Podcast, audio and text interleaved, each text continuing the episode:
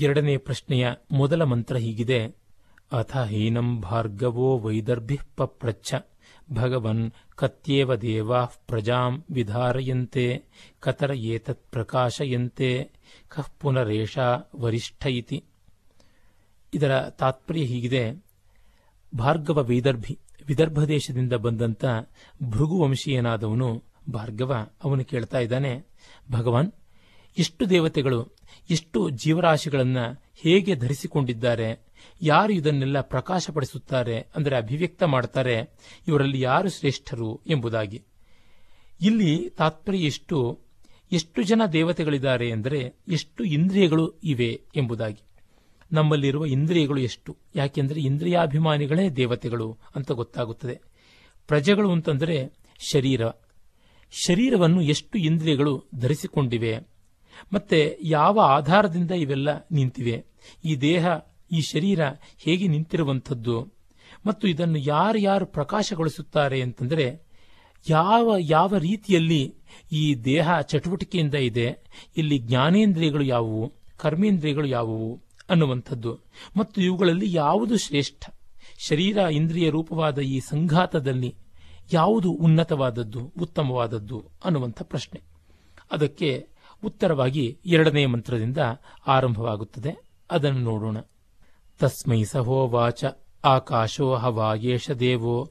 ವಾಯುರಗ್ನಿರಾಪ ಪೃಥಿವೀ. ವಾಂಗ್ಮನಶ್ಚಕ್ಷುಶ್ರೋತ್ರಂಚ. ತೇ ಪ್ರಕಾಶ್ಯಾಭಿವದಂತಿ. ವಯಮೇತದ್. ಬಾಣಮವಷ್ಟಭ್ಯ ವಿದಾರಯಾಮಃ ಇಲ್ಲೊಂದು ಸೊಗಸಾದ ಕಥನಾತ್ಮಕವಾದ ದೃಷ್ಟಾಂತವೇ ಬರುತ್ತದೆ. ಈ ತಾತ್ಪರ್ಯವನ್ನು ನೋಡೋಣ. ಪಿಪ್ಪಲಾದರೆ ಹೇಳ್ತಾರೆ ಈ ದೇವ ಆಕಾಶ, ವಾಯು, ಅಗ್ನಿ, ಆಪಸ್ ಅಂದರೆ ನೀರು, ಪೃಥ್ವಿ, ವಾಕ್ಕು, ಮನಸ್ಸು, ನೇತ್ರ, ಶ್ರೋತ್ರ ಅಂದರೆ ಕಣ್ಣು, ಕಿವಿ ಈ ರೀತಿಯಾಗಿ ಪ್ರಕಾಶಮಾನವಾಗಿರುತ್ತದೆ. ಇವೆಲ್ಲವೂ ಕೂಡ ಈ ದೇಹವನ್ನು ಎತ್ತಿ ಹಿಡಿದಿದೆ ಅಂತ ಭಾವಿಸಿಕೊಂಡಿದೆ ಅಂತ. ಅಂದರೆ ಪಂಚಭೂತಗಳು ಮತ್ತು ಅಂತರಿಂದ್ರಿಯವಾದಂಥ ಮನಸ್ಸು, ಬಹಿರಿಂದ್ರಿಯವಾದಂಥ ಕಣ್ಣು, ಕಿವಿ ಇತ್ಯಾದಿಗಳ ಒಂದು ಸಂಕೇತ ಉಂಟು ಇದರ ವಿವರಗಳನ್ನು ನಾವು ಹೀಗೆ ನೋಡಬಹುದು. ಪಂಚಭೂತಗಳು ಪ್ರಸಿದ್ಧವಾದ ಪೃಥಿವಿ, ಆಪಸ್ ಜಲ, ಅಗ್ನಿ ಅಂದರೆ ತೇಜಸ್ಸು, ವಾಯು ಮತ್ತು ಆಕಾಶ. ಇದನ್ನು ಹಿಂದೆಯೇ ಗಮನಿಸಿದಂತೆ ಪೃಥಿವಿ, ಜಲ ಮತ್ತು ವಾಯು ಅಂತಂದರೆ ವಸ್ತುವಿನ ಮೂರು ಸ್ಥಿತಿಗಳು, ಘನ, ದ್ರವ ಮತ್ತು ಅನಿಲ ಅಂತ. ಅಗ್ನಿ ಎಂದರೆ ವಸ್ತುವಿನ ಒಳಗಿರುವಂತಹ ಚೈತನ್ಯ ಅಥವಾ ಅದನ್ನು ಎನರ್ಜಿ, ಊರ್ಜಾ ಅಂತ ಕರೆಯಬಹುದು. ಇನ್ನು ಆಕಾಶ ಈ ವಸ್ತುವನ್ನೆಲ್ಲವನ್ನೂ ಒಳಗೊಳ್ಳತಕ್ಕಂಥ ಅವಕಾಶ, space ಅಂತಾಗುತ್ತದೆ. Matter in its three forms, energy ಮತ್ತು ಸ್ಪೇಸ್. ಇದಿಷ್ಟು ಪಂಚಭೂತಾತ್ಮಕವಾದಂಥ ವ್ಯವಸ್ಥೆ ಅಂತ ಗೊತ್ತಾಯಿತು. ಅಲ್ಲಿಯೇ ದೇಶ ಬಂದಾಗ ಕಾಲವೂ ಕೂಡ ತನ್ನಂತೆ ತಾನೇ ಧ್ವನಿತವಾಗಿ ಬರುವಂತೆ ನಮಗೆ ಗೊತ್ತಾಗುತ್ತದೆ. ಇನ್ನು ದೇಹದ ಮಟ್ಟಕ್ಕೆ ಬಂದಾಗ ಅಂತರಿಂದ್ರಿಯಗಳು ನಾಲ್ಕು, ಅಂತಃಕರಣ ಅಂತ ಕರೀತಾರೆ. ಮನಸ್ಸು, ಬುದ್ಧಿ, ಚಿತ್ತ, ಅಹಂಕಾರ, ಅವೆಲ್ಲಕ್ಕೂ ಪ್ರಾತಿನಿಧಿಕವಾಗಿ ಮನಸ್ಸು ಅಂತ ಒಂದನ್ನು ಮಾತ್ರ ಇಲ್ಲಿ ತೆಗೆದುಕೊಂಡಿದೆ. ತನ್ನ ಮೂಲಕ ಮಿಕ್ಕದ್ದೆಲ್ಲ ಹೇಳಿದಂತೆ ಆಯಿತು. ಅದೇ ರೀತಿ ಬಹಿರಿಂದ್ರಿಯಗಳಲ್ಲಿ ಕರ್ಮೇಂದ್ರಿಯಗಳು, ಜ್ಞಾನೇಂದ್ರಿಯಗಳು ಅಂತ ಎರಡು ಗುಂಪು. ಪಂಚ ಜ್ಞಾನೇಂದ್ರಿಯಗಳಲ್ಲಿ ಮುಖ್ಯವಾಗಿ ಡಿಸ್ಟೆನ್ಸ್ ಪರ್ಸೆಪ್ಷನ್ ಅಂತ ಏನಿವೆ ದೂರ ಸಂವೇದನೆಯನ್ನು ಹೊಂದಿರುವ ಕಣ್ಣು ಕಿವಿಗಳನ್ನು ಇಲ್ಲಿ ಇಟ್ಟುಕೊಂಡಿದ್ದೀವಿ. ಮೂಗು ಅನ್ನುವಂಥದ್ದು ಕೂಡ ಡಿಸ್ಟೆಂಟ್ ಪರ್ಸೆಪ್ಷನ್ ಅನ್ನುವುದು ಇದೆ. ಅಂದರೆ ದೂರ ಸಂವೇದನೆ ಇರುವುದಾದರೂ ವಾಸನೆ ತುಂಬ ಪ್ರಾಥಮಿಕವಾದಂಥ ಪ್ರಾಣಿಮಾತ್ರವಾದ ಸ್ವಭಾವ. ಮಾನವರು ಹೆಚ್ಚಾಗಿ ಕೆಲಸ ಮಾಡುವುದು ಕಣ್ಣು ಕಿವಿಗಳಿಂದ.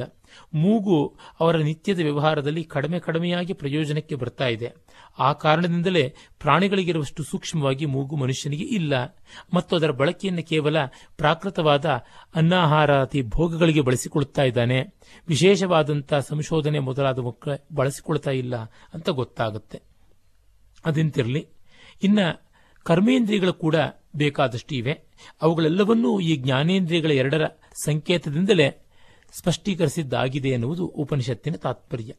ಹೀಗೆ ಕರ್ಮೇಂದ್ರಿಯ, ಜ್ಞಾನೇಂದ್ರಿಯ ಮತ್ತು ಪಂಚಭೂತಗಳು ಜೊತೆಗೆ ಅಂತರ್ಬಹಿರಿಂದ್ರಿಯ, ಒಳಗೂ ಹೊರಗೂ ಇರುವಂಥ ಇಂದ್ರಿಯವಾದ ವಾಕು ಅಂದರೆ ಮನಸ್ಸಿಗೂ ಮತ್ತು ಬಾಯಿ ಮೊದಲಾದ ಜ್ಞಾನೇಂದ್ರಿಯಗಳಿಗೂ ಕಿವಿ ಮೊದಲಾದ ಜ್ಞಾನೇಂದ್ರಿಯಗಳಿಗೂ ಸಂಪರ್ಕವನ್ನು ಉಂಟು ಮಾಡುವಂಥದ್ದು ಯಾವುದಿದೆ? ಅದು ವಾಕು ಅನ್ನುವುದರಿಂದ ಅದು ಅಂತರ್ಬಹಿರಿಂದ್ರಿಯ ಅಂತನ್ನುವಂಥದ್ದು ನಮ್ಮ ಅಭಿಪ್ರಾಯ. ಅದನ್ನು ಹಾಗೆ ಕಾಣಬಹುದು. ಇವೆಲ್ಲವೂ ಈ ದೇಹವನ್ನು ಎತ್ತಿ ಹಿಡಿದಿವೆ ಅಂತ. ಅಂದರೆ ದೇಹ ಉಳಿಯೋದಿಕ್ಕೆ ಕರ್ಮೇಂದ್ರಿಯ ಮತ್ತು ಜ್ಞಾನೇಂದ್ರಿಯಗಳು ಮಾತ್ರವಲ್ಲದೆ ಒಳಗೂ ಹೊರಗೂ ಇರತಕ್ಕಂಥ ಪಂಚಭೂತಗಳು ಮುಖ್ಯ ಅನ್ನುವುದು ಗೊತ್ತಾಗುತ್ತೆ. ಕಾರಣ ದೇಹದ ಪೋಷಣೆ ಆಗುವುದು ಹೊರಗಿರುವ ಪಂಚಭೂತಗಳಿಂದ. ದೇಹದ ರಚನೆ ಆಗುವುದು ಒಳಗಿರುವ ಪಂಚಭೂತಗಳಿಂದ. ಇದು ಉಪನಿಷತ್ತಿನ ಸೂಕ್ಷ್ಮ